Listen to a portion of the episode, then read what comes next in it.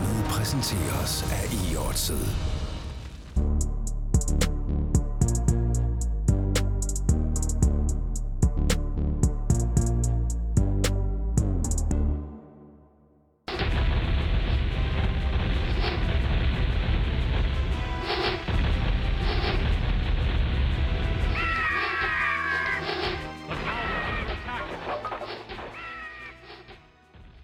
Den betydning, som WoW har haft på verdensplan, må siges at være absolut enorm. Der findes en række forskellige giganter, kan man sige, som er, ligesom, øh, som er øh, spilbranchen eller spilmediet, sådan absolutte pejlemærker, milepæle, hvorfra man kan kigge tilbage til det øh, singulære punkt og sige, at derfra der øh, ændrede mediet sig helt klart.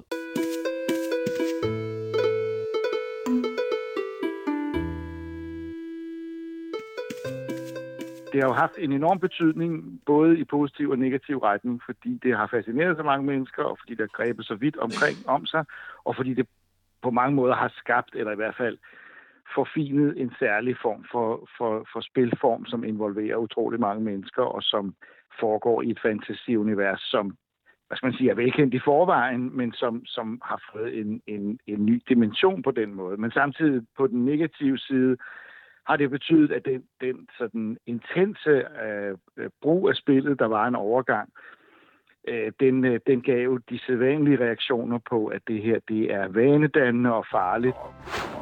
Ellers var det første gang, du så, at, at helt normale mennesker pludselig strømmede til en genre, der ellers var meget niche, fordi det var fuldstændig uhørt før i tiden, at man ville betale hundrede kroner om måneden for at spille øh, et spil på den måde, som man gør i dag. De personer, du lige hørte her, var chefredaktør på Game Reactor, Magnus Groth Andersen, Jakob Stelmand fra Troldspejlet og WoW-entusiasten Alexander Døre. Episoden her adskiller sig en del fra de udsendelser, du ellers har været vant til at høre fra OneTap. Dette er en temaudsendelse om Blizzard, og i særdeleshed World of Warcrafts historie og dens betydning for spilverdenen. OneTap er sponsoreret af Ejtset, og de er grund til, at vi har mulighed for at lave udsendelser som disse. Mit navn er Peter Rubek Nielsen. Og mit navn er Søren Urup. God fornøjelse. Blizzard Entertainment står bag nogle af gamingverdens mest ikoniske og populære spil. Diablo, Starcraft, Hearthstone og ikke mindst Warcraft-serien. Blizzard startede som en vision i co-founder Allen Adhams hoved, da han studerede computer science på University of California. Han vidste, at han ville gå en anden vej end hans medstuderende. Han ville ikke rekrutteres i kæmpe teknologivirksomheder som I B M og Microsoft, så snart han havde smidt sin dimissionshat i vejret og modtaget sit eksamensbevis. Allen Adham vil gå en anden vej. Han vil ud af hamsterhjulet. Han vil skabe verdener, hvor folk kan tage hen, når hverdagens trumrum skal på afstand. Vi befinder os i Los Angeles. Vi er lige trådt ind i halvfemserne. Østtyskland og Vesttyskland genforenes. Nelson Mandela bliver løsladt efter syvogtyve års fængsel i Sydafrika. Og Tim Berners-Lee skabte den første internetbrowser. Noget, som senere skulle blive en kæmpe gevinst for Blizzard, gamingindustrien og gamere verden over. Adham går på University of California, hvor han sammen med tre hundrede andre læser computer science. Drømmen om at leve af at skabe computerspil lever i bedste velgående inde i hans hoved. Lige siden Adham gik i high school, har han som amatør kodet spil. Det skaffede ham jobbet i en virksomhed ledet af Brian Fargo, som senere skulle skabe gamingvirksomheden Interplay med blandt andet spil som Fallout på sit C V. Herfra vidste Adham, hvad han ville med sit liv. Når de tre hundrede studerende på Computer Science fik stillet en to måneders opgave, havde en lille kerne på ti allerede lavet opgaven efter bare én uge. De resterende syv uger brugte de i stedet på at forbedre deres kodning. Det var blandt disse ti, at Adham mødte Michael Morhaime og Frank Pierce, og de blev gode venner. Et venskab, som gav Adham mod på at fortælle om hans drøm. Vi gør det i et år. Vi prøver at lave nogle spil og har det sjovt. Hvis det ikke går, så er vi toogtyve år, og vi finder jobs hos Microsoft og I B M. Hvad har vi at miste? Hvad har vi at miste?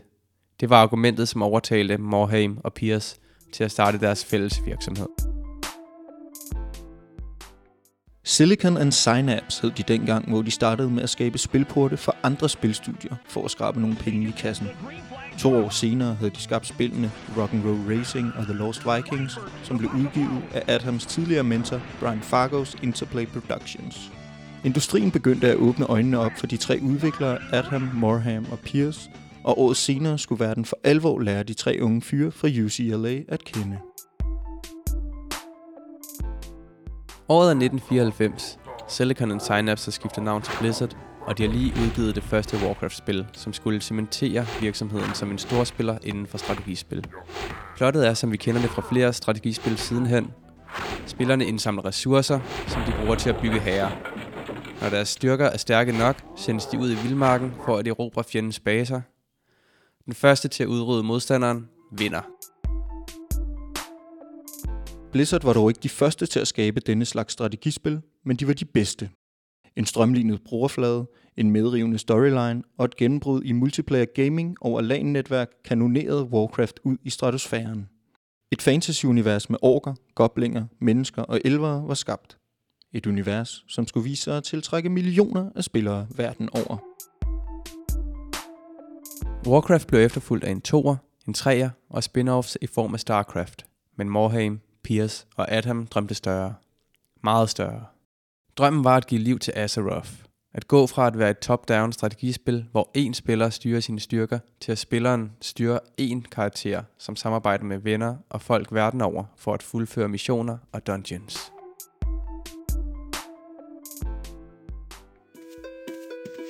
Hvad der engang kun var noget, som udviklerne i Blizzard kunne drømme om, blev i nitten syvoghalvfems en smule mere realistisk. Spilvirksomheden Origin sparkede dørene op til en helt ny og revolutionerende gren af spilverdenen med spillet Ultima Online. Et fantasyspil, som blev det første massive multiplayer online-spil, også kendt som M M O, hvor spillere kunne mødes online og spille sammen. To år senere skabte Sony Online Entertainment, hvad Mike Morhaime og Blizzard-holdet anså for at være det hidtil bedste spil nogensinde lavet, EverQuest. Et massively multiplayer online role-playing game, eller forkortet M M O R P G, hvor spillere kunne være en førstepersonskarakter for første gang. EverQuest var mere fordybende, bedre fortalt og bedre lavet end Ultima Online, men Blizzard-drengene kunne dog stadig se fejl og mangler. Fejl og mangler, som de var overbeviste om, at de kunne gøre bedre. Motivationen for at skabe det næste store spil, som EverQuest havde gjort muligt, var enorm. Warcraft et og to var voldsomt populære blandt Blizzards stigende antal udviklere. De levede sig ind i verdenen Azeroth. Så meget, at de havde utallige spørgsmål til, hvordan den så ud. Så mange spørgsmål, at Senior V P of Story and Franchise Development, Chris Metzen, til sidst stillede sig op og tegnede et kort. Kortet, som skulle blive til Azeroth, hjemmet for over ti millioner mennesker og skabninger. Områderne i Azeroth er skabt af udviklernes følelser, forestillinger og drømme. Og da de satte sig ned for at vurdere omfanget af det arbejde, som stod over for dem, måtte de indse, at de havde brug for mange flere hænder. Antallet af ansatte gik fra at være fem hundrede til fem tusind på grund af World of Warcraft. Det tog fem år at udvikle World of Warcraft. Helt ned til deadline for spillet blev der skabt quests som Molten Core og Onyxia Raid. Følelsen af utilstrækkelighed susede igennem udviklerne indtil udmattelsen indtraf. Vi er nu i to tusind og fire, og spillet var så langt fremme, at det skulle testes af. Og til udviklernes store glæde syntes de selv, at spillet var sjovt. Til udviklernes store overraskelse var gaderne fyldte af fans, som ville købe spillet til dets release-event. Hele vejen rundt om blokken sad ekstatiske fans i kø. Udviklerne kunne ikke tro, at det var deres spil, folk sad i kø til. De troede, det var en anden begivenhed i gang. Salget gik hurtigt. Det parti af spil, som de regnede med at holde i nogle måneder, blev solgt på under to dage. De havde regnet med at have en million brugere inden for de første tolv måneder. Det tog dog blot tre til fire måneder at nå det mål.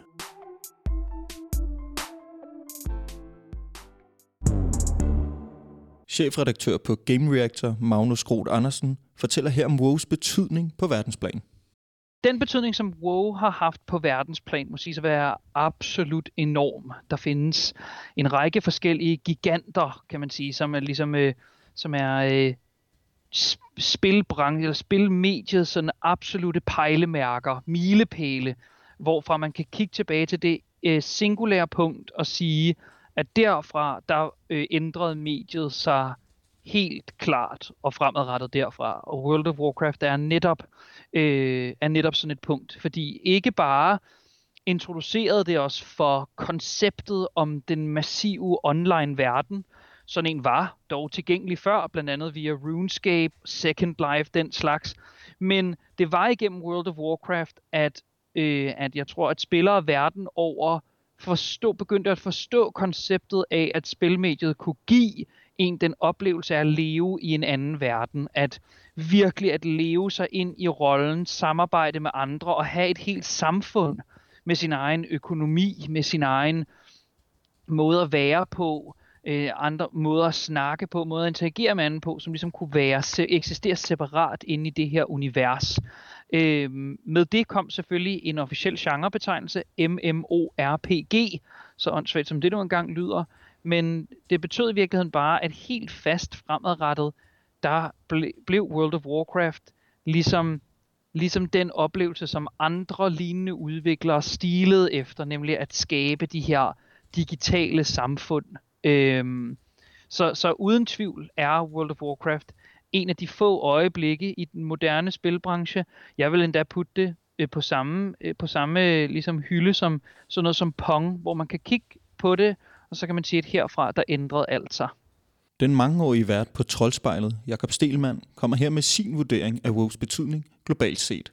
Det har jo haft en enorm betydning, både i positiv og negativ retning, fordi det har fascineret så mange mennesker, og fordi det har grebet så vidt omkring om sig, og fordi det på mange måder har skabt, eller i hvert fald forfinet en særlig form for, for, for spilform, som involverer utrolig mange mennesker, og som foregår i et fantasy-univers, som, hvad skal man sige, er velkendt i forvejen, men som, som har fået en, en, en ny dimension på den måde. Men samtidig på den negative side, har det betydet, at den, den sådan intense øh, brug af spillet, der var en overgang, øh, den, øh, den gav de sædvanlige reaktioner på, at det her det er vanedannende og farligt, øh, og hele ideen om at leve sig ind i et eventyr, som, som foregik over f- flere døgn og, og, og, og kunne optage meget af ens liv, det, øh, det blev til en masse negative omtale. Så det har både været vanvittigt positivt, fordi spillene har udviklet... Øh, har udviklet så meget, så mange nye måder at spille på inden for det spil, og samtidig negativt, fordi ja, det var sådan set for godt, det spil. Det var for vanedannende, det var for, for fængende. Øhm, så det, det, det, det, det er mange ting, og det er både godt og dårligt.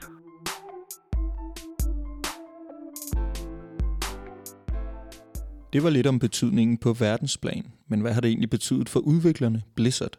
Jamen World of War, altså nu er det jo sådan, at hvis man udvikler et af de spil, som har været med til at definere hele mediet, så hører der en lidt renommé og lidt god omtale og, øh, og også øh, anerkendelse af et gigantisk millionstort publikum over hele verden med. Nu var Blizzard, øh, havde de allerede et etableret ry, inden de udgav World of Warcraft, blandt andet via en række strategispil. Men igennem World of Warcraft, der cementerede Blizzard deres fremtid fremadrettet. Og de var heller ikke det samme, de var ikke det samme firma siden. Jo, Warcraft tre, Starcraft, den slags, satsede da også på, på multiplayer til et vist omfang, men slet ikke øh, på samme ambitiøse vis, som World of Warcraft gjorde. Og det ændrede ikke bare den måde, de, de tog stilling til deres egen udvikling på, det ændrede den måde, hele branchen anså Blizzard på at være på. Så vi kan kigge på de helt sådan nøgterne, Øh, direkte konsekvenser, som øh, at øh, sammenslutningen med Activision, som gav dem flere ressourcer, øh, forøgelsen af studiets kapacitet og antal ansatte, deraf omsætning, men jeg tror også, at det betød, at Blizzard fik slået absolut fast, at de kommer til at være en del, fast del af spilbranchens kulturarv for evigt. Jakob Stelmand vurderer, at spillet har haft stor indvirkning på Blizzards magtposition i spilbranchen. For dem har det jo klart betydet, at deres øh, sådan lidt nørdede verden, som, som, som, som var kendt af masser af mennesker i forvejen, er blevet mere øh, mainstream. Altså det, det er blevet øh, kommet ud til langt flere mennesker, og det har så også betydet en økonomisk boost til dem, som har gjort dem så, så, øh, ja, så, så rige og så magtfulde, som de, som de er i dag.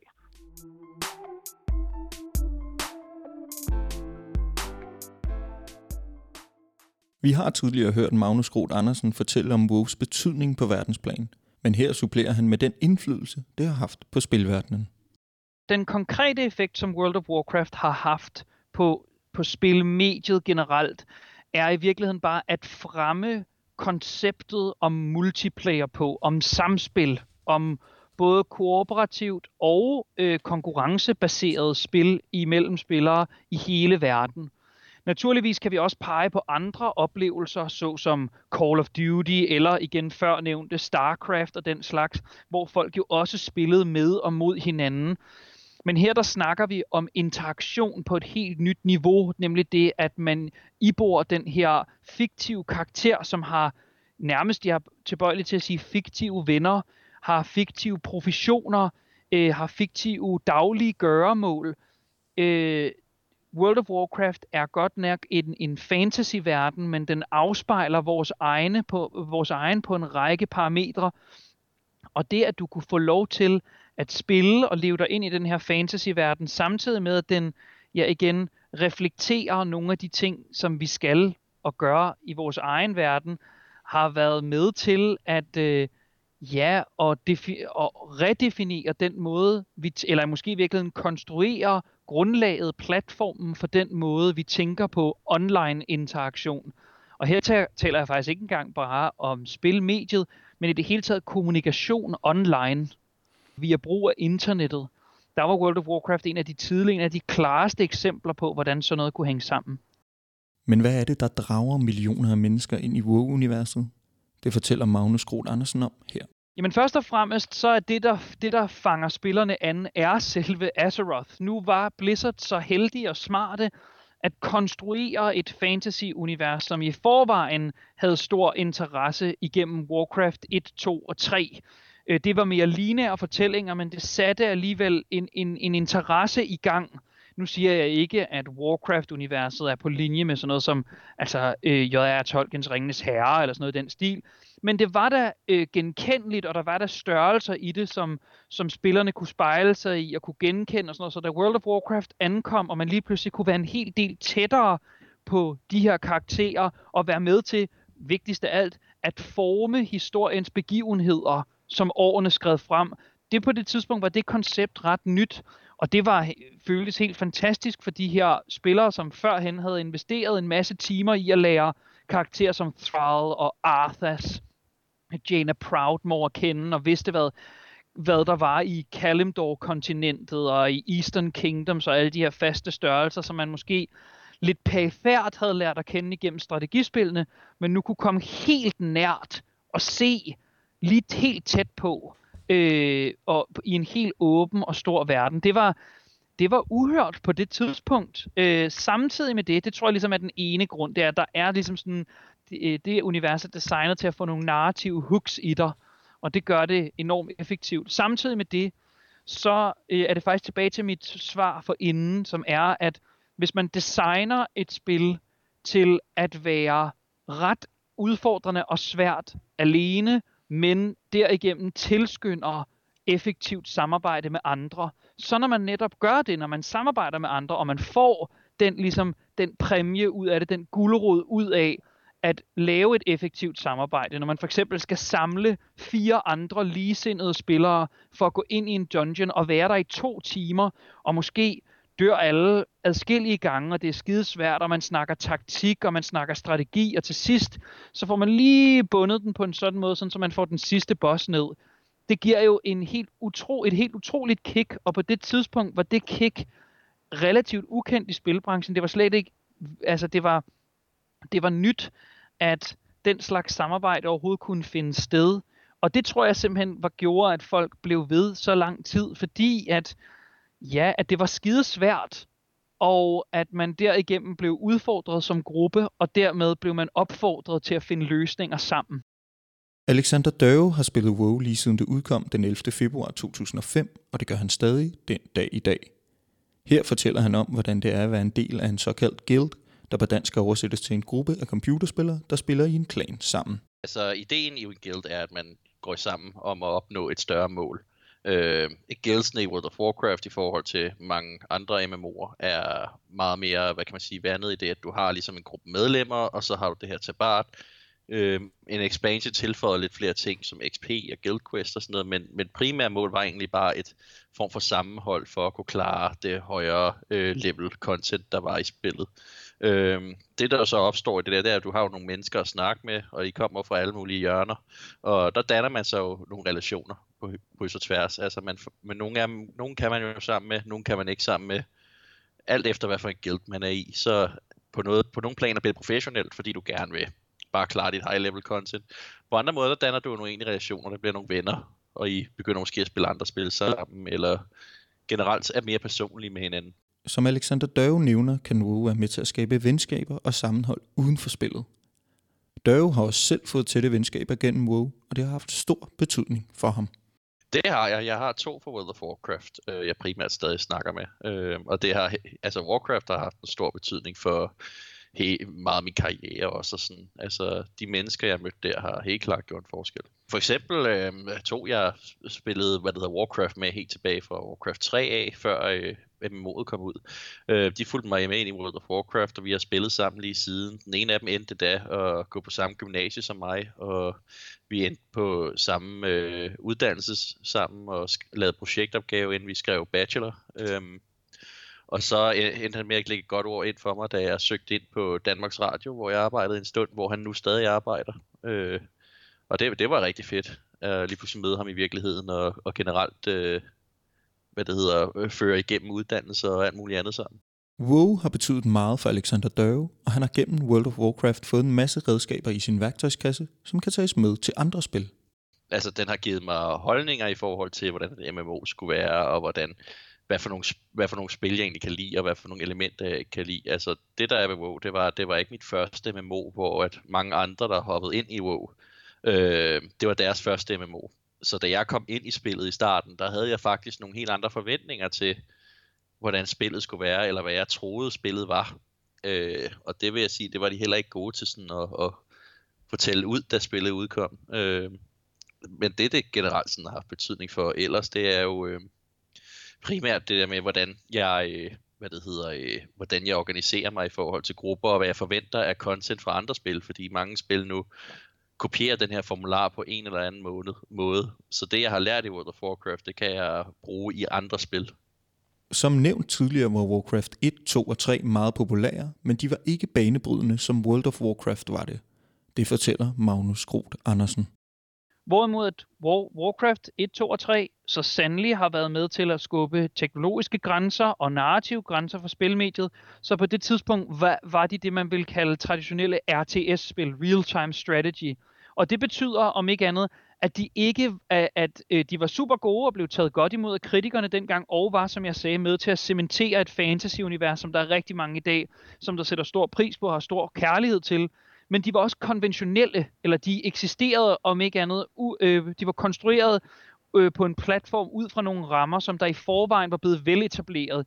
Vi kan, øh, vi kan blandt andet vende tilbage til deres Blizzards egen Starcraft-serie, Age of Empires, et cetera et cetera. Der er en masse eksempler, også øh, i samme tidsperiode, øh, som, som, som har haft lige så stor kulturel indflydelse øh, som Warcraft et, to og tre. Det, er, det starter i virkeligheden med World of Warcraft, som er den her banebrydende nye, banebrydende nye måde at forstå det her univers på, øh, hvor et Blizzard viser for første gang, at de virkelig kan skubbe til, til, til, hvad, til hvad vores forståelse af, hvad spilmediet kan. Øh, det er ikke at sige, at Warcraft et, to og tre ikke var skilsættende på egen hånd, men de var ikke banebrydende på samme måde. Alexander Døre har som tidligere nævnt spillet WoW siden to tusind og fem, men allerede tilbage i nitten seksoghalvfems blev han fanget af Warcraft-verdenen. Altså, Warcraft et, Orcs and Humans, det har jeg kun set på. Det var helt tilbage, da jeg var helt lille. Øh, i nitten, det var nitten seksoghalvfems, jeg så det første gang, da jeg gik på fritidshjem. Øh, jeg spillede det ikke særlig meget. Jeg vidste, det handlede om nogle orker og nogle mennesker, der slogs. Men det jeg spil- første Warcraft-spil, jeg rigtig prøvede, det var, da min onkel introducerede mig til Warcraft to. Det var, øh, det, var, det var det helt store. Hvad var, hvad var særligt ved Warcraft to?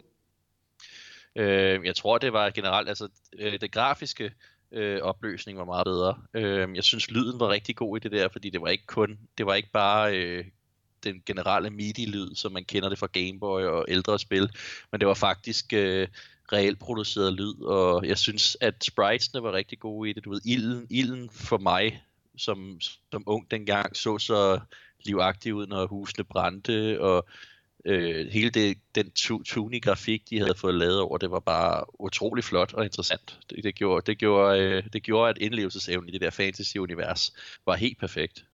Hvad tror du, Warcraft et, to og tre har haft af betydning for, for strategispil, sådan overordnet set? Altså, jeg tror overordnet set, der var det et af de, de spil, der i hvert fald viste, at øh, realtidsstrategispil sammen med spil som for eksempel øh, Command and Conquer, Red Alert og sådan noget, at det er, var et marked, der var værd at investere i. Det var jo rimelig uhørt, at man havde strategispil på den måde i sin tid, før disse to spil kom frem sådan rigtigt. Øh, hvor man ikke bare havde skulle rende rundt tur på tur, men at du faktisk i realtid kunne styre dine enheder øh, på et slagmark. Nu skal vi høre Alexander Døres bud på tre af de mest legendariske øjeblikke i World of Warcrafts historie.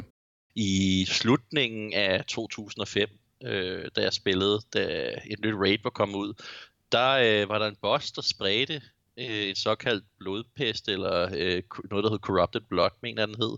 Og øh, det var en... Øh, en debuff, der gjorde, at øh, ja, man døde langsomt. Og hvis du kom tæt på andre spillere, så smittede den. Og den blev ligesom liggende på dig, indtil du døde. Og der var der så nogen, der fandt ud af, at hvis de teleporterede sig tilbage til, til øh, de forskellige racers hjembyer, så kunne de smitte alle. Og det skete så, og der udbrød simpelthen bare det, der man kan kalde en kæmpe, kæmpe pest i, i, i hele spillet, hvor den her pest, eller den her sygdom bare spredte sig til alle. Og folk begyndte at prøve at heale hinanden og kurere hinanden, og det endte med, at øh, serverne måtte lukkes ned, og den der blodpest måtte patches, fordi at byerne begyndte at ligge øde. Øh, og der blev holdt lavet karantænezoner og alt muligt. Altså sådan en virtuel verden, der simpelthen blev offer for den her pest. Det synes jeg var rimelig vildt. World of Warcraft fangede også nogen i så høj grad, at de tog drastiske valg i det virkelige liv. Alexander Døre fortæller om anekdote nummer to. Da Burning Crusade udkom, den første øh, expansion til World of Warcraft, der var guld stadig noget, der var meget værd. I de nyere spil, der er guld meget nemmere at få på. Økonomien har ændret sig meget i spillet. Men øh, der kunne du, hvis du skulle have et, et, øh, en, en rideting, der kunne flyve, f.eks. en grif eller andet, der skulle du betale ti tusind guld. Og de ti tusind guld var rigtig, rigtig svære at få fat på dengang. Og der var der simpelthen en dame, der solgte sig selv på Craigslist, de her ti tusind guld. Nu til dags er det helt naturligt at se andre mennesker spille computerspil via Twitch, YouTube eller sågar Flow T V, men dengang WoW udkom, eksisterede YouTube ikke. Det blev tid til at høre Alexander Døres anekdote nummer tre. Den sidste, det er, at der kom utrolig mange øh, af de her machinimas. Folk begyndte at optage ind i spillet og begyndte at lave film med spillet. Rigtig mange guilds lavede sådan nogle in-game-reklamer øh, og proppede på det, da YouTube begyndte, men også Google Videos proppede de her videoer ud for at promovere deres guild, men også lavede øh, små dramaserier og andet. Der er blandt andet en, der hed Return, øh, som folk glædede sig meget over, som øh, skulle blive til en serie, men de endte med at lukke produktionen ned. Og så er der sådan nogle kendte som Sinwrath og mange andre sjove machinimas, som blev kendt via, via World of Warcraft, fordi de simpelthen lavede film inde i spillet. Øh, lidt ligesom Leroy Jenkins. Leroy Jenkins var faktisk staged, altså det var ikke ægte, øh, men det tror folk stadig. Det er lidt sjovt. Øh, men altså de her film, der kom ud af World of Warcraft, det er nogle af de fede. Return var en af dem, jeg husker rigtig godt. Leroy Jenkins-klippet, som Alexander Døre var inde på, er et legendarisk wow-øjeblik. Videoen har over fjorten millioner visninger på YouTube, men som Dove fortæller, er det iscenesat. Her følger lidt lyd fra klippet. Well, what we'll do, I'll run in first, uh, gather up all the eggs, so we can kind of just, you know, blast them all down with AoE. Um, I will use intimidating shout to kind of scatter them, so we don't have to fight a whole bunch of them at once. Uh, when my shout's done, uh, I'll need Anthony to come in and drop his shout too, uh, so we can keep them scattered, not to fight too many. Um, when his is done, Bass, of course, will need to run in and do the same thing. Uh, we're going to need divine intervention on our mages, uh, so they can uh, A E, uh, so we can, of course, get them down fast, because we're bringing all these guys. I mean, we'll be in trouble if we don't take them down quick. Uh, I think it's a pretty good plan. We should be able to pull it off this time. Uh, what do you think, Abdul? Can you give me a number crunch real quick? Uh, yeah, give me a sec. I'm coming up with thirty-two point three three, uh, repeating, of course, percentage of survival. It's a lot better than we usually do. Uh, All right, chums up. Ready, guys? Let's do this. Leroy Jenkins! Oh my God, he just ran in. Save him! Oh, geez, stick to the plane! Oh, Jesus. Go. Let's go, let's go. Let's go, let's go. Stick to the plan, shove. Stick to the plane. Oh, gee. Oh, fuck. Oh, give me the divine intervention. Hurry up. Shout. He's saying I can't cast. I can't move. Am I lagging, guys? I can't move. What the, what the hell? I can't hear you. Oh, my God. The eggs keep spawning. More is spawning. I don't think you can cast with that shit. Oh my God! Shout! We got it! Get off! I got it! I got it! Get off! Come on, stay down. Oh my God! God damn it, Leroy! God damn it! You move, Leroy! You moron! Leroy! You move! This, this is ridiculous! It's all mass. I'm down. Forking down.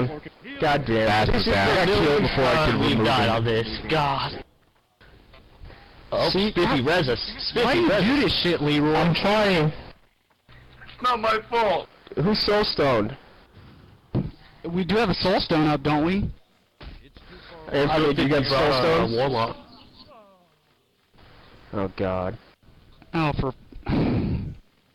Great job. For Christ's sake, Leroy, you were just stupid as hell.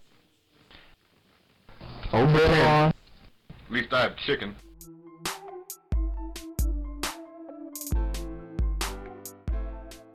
World of Warcraft Classic udkom i slutningen af august måned to tusind nitten. Magnus Groth Andersen spillede selv i mange år WoW, men hoppede fra på grund af expansions.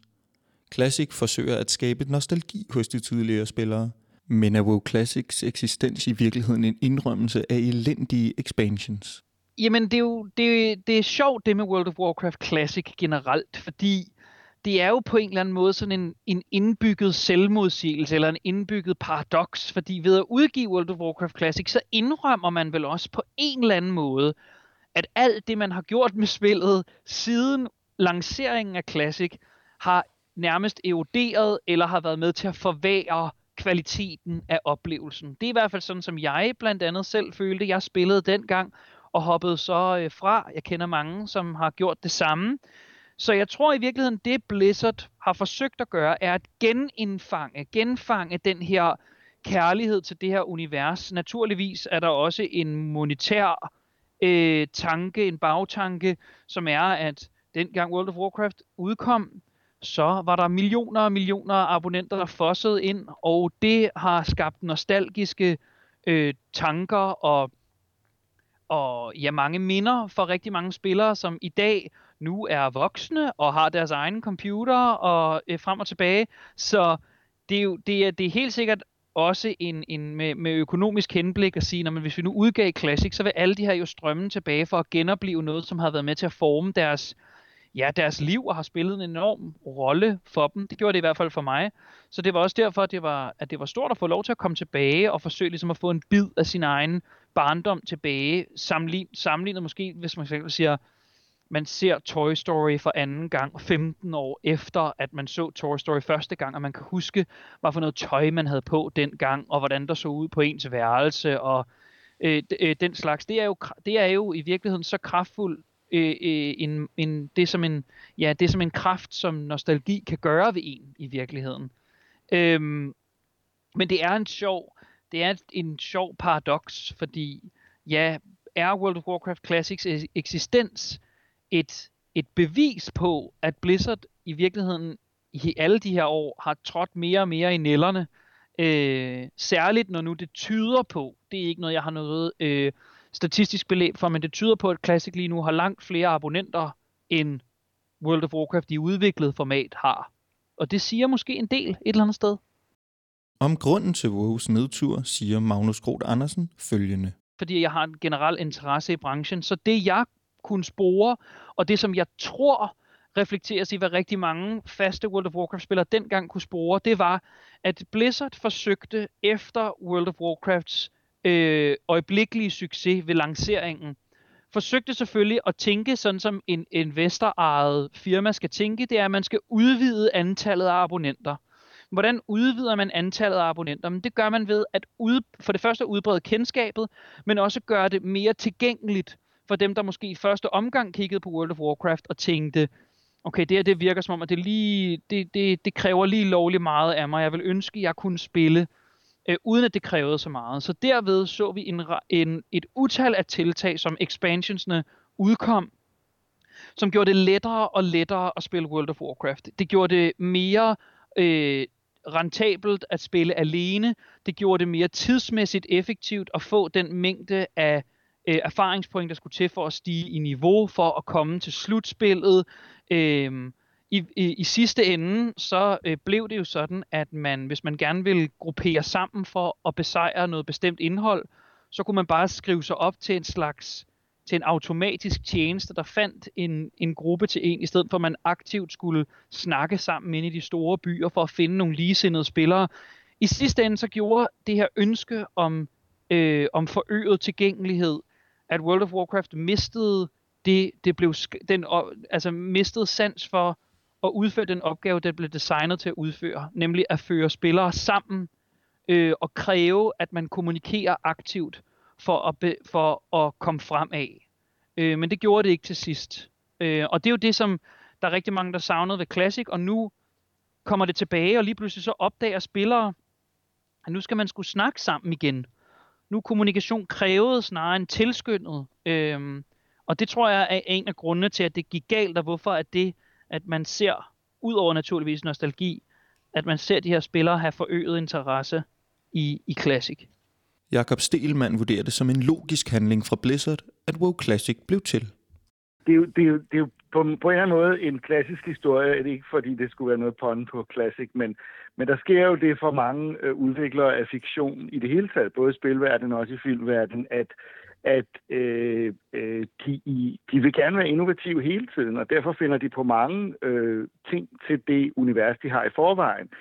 Øh, Deres brugere efterlyser også innovation, og så er det, der pludselig optræder pandaer, ikke også? Altså, øh, som der i Pandaria, der, og det, det der. Så begynder folk at sige, hvad fanden i helvede har I nu gang i? Og så tænker de, åh nej, nu gik vi for langt, ikke også? Og, og der tror jeg, at det gælder jo netop, det galt jo faktisk også for D og D og, og, og for mange andre universer, det er også, altså D C Comics har oplevet det med deres, med deres superhelte, så bliver man nødt til at nulstille og på en eller anden måde søge tilbage til rødderne og sige, hvad var det, der var så godt i starten, øh, og som vi nu på en eller anden måde har, øh, har udviklet os ud af i ren øh, iver for at lave noget spændende nyt. Så jeg tror faktisk, det er en meget naturlig funktion, en meget naturlig menneskelig ting, at man siger, nu, nu skal vi, nu skal vi øh, lige vise, hvad det var så fedt, der var så fedt i første omgang.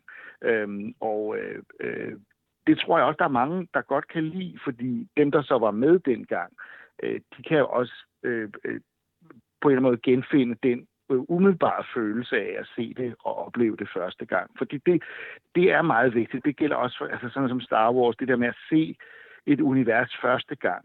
Øh, og så lige pludselig at, har det udviklet sig vanvittigt mange gange. Og jeg har det i hvert fald sådan, så er jeg nogle gange nødt til at gå tilbage lige og se øh, øh, noget af det allerførste for at få lidt af den gejst tilbage. Og det tror jeg faktisk, at det både har galt for dem selv og for deres kunder, at det var, det var en... Øh, Det var en logisk handling, og det er jo sket for mange andre spil også, sådan en, en, en klassik, eller hvad man nu kalder det, er, er på en eller anden måde livgivende, og plus at det ligesom viser en meget tydeligt, hvad er det, der er ens vigtigste kvaliteter, og så viser det sig ofte, at man har udviklet og udviklet og udviklet, og egentlig ikke flyttet sig særlig meget, andet nogle gange lidt for meget væk fra, fra det, der var det gode.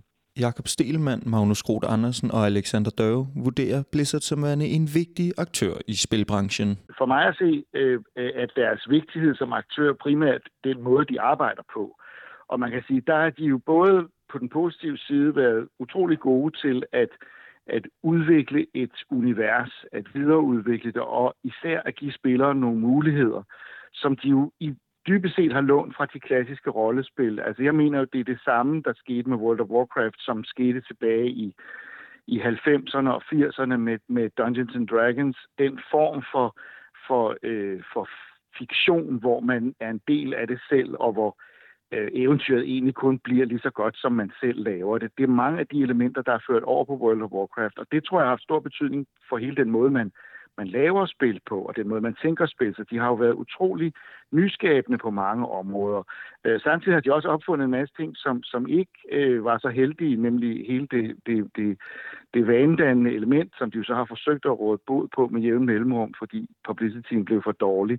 Øh, men men øh, primært synes jeg faktisk, at de øh, i udgangspunktet har haft øh, meget stor indflydelse, og er en af, stadig en af de vigtigste aktører, også fordi de som spilfirma har forstået at operere på mange forskellige platforme øh, med deres universer, så man, altså mit, et af mine eksempler, jeg plejer at bruge, det er deres, de små film, de, de lavede til Overwatch, øh, og hele den der øh, måde, man, øh, man, man udvikler et spil, så det, så, det, så, det, så det findes mange steder i ens virkelighed, på mange platformer og i mange former.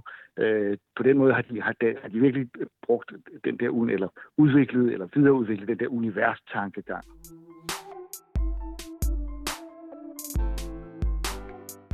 Blizzard er, er fortsat en, en vigtig aktør i branchen. Øh, nu er det vigtigt, at i dag, der hedder det, der vil man kalde det Blizzard Activision, fordi und, sammen med Blizzard, de ligesom er smeltet sammen de to, og Activision udgiver sig noget som Call of Duty eksempelvis. Så sammen er de en af branchens helt store udgivere og spiludviklerhuse. Så, så naturligvis har de en, afgør, en afgørende stemme i branchen stadigvæk. Øhm, samtidig med det har Blizzard, øh, øh, selvom at de har, de har sprunget, sprunget lidt rundt i det, har alligevel øh, redefineret øh, spilbranchen en række gange, også sidenhen, blandt andet Hearthstone, Heroes of Warcraft, som også er et Warcraft-baseret spil. Det var med til at reintroducere os for online-kortspillet, øh, og har yderligere populariseret den genre på ny. Øh, samtidig med det har de enorm succes med Overwatch, som øh, var med til at grundlægge, om ikke andet ramme omkring det, man i dag vil kalde en hero shooter. Blizzard er, var, har ikke været først med nogle af de her ting, men de har dog alligevel med de spil, de har lavet, formået at lave sådan en begivenhed, en kulturbegivenhed ud af de her lanceringer. Det er dem, der har fået lov til at afgøre historiens vingesus. Så igennem årene har de bevist time and again, at de er, er med til at afgøre, hvad den næste store tendens i branchen kommer til at blive, og har vist øh, lidt fremtidsvision gang på gang. Øh, så de er absolut en af de vil blive husket som, og fortsat er et af de vigtigste, en af de vigtigste stemmer i branchen.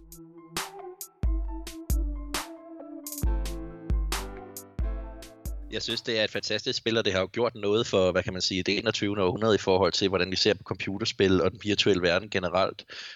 Jeg synes, det er synd, den retning Blizzard nu har taget, efter de kom med Activision. Der er rigtig mange kontroverser i forhold til, hvordan de håndterer ting. Men generelt vil jeg sige, det er World of Warcraft og hele studiet Blizzard er jo epokeskabende.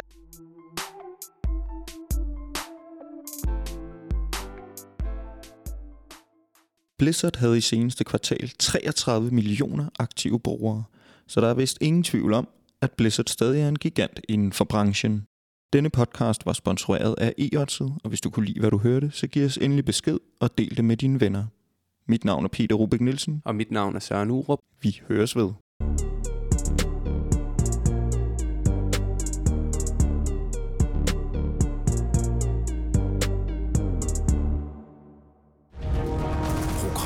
Præsenteres af Ejtset.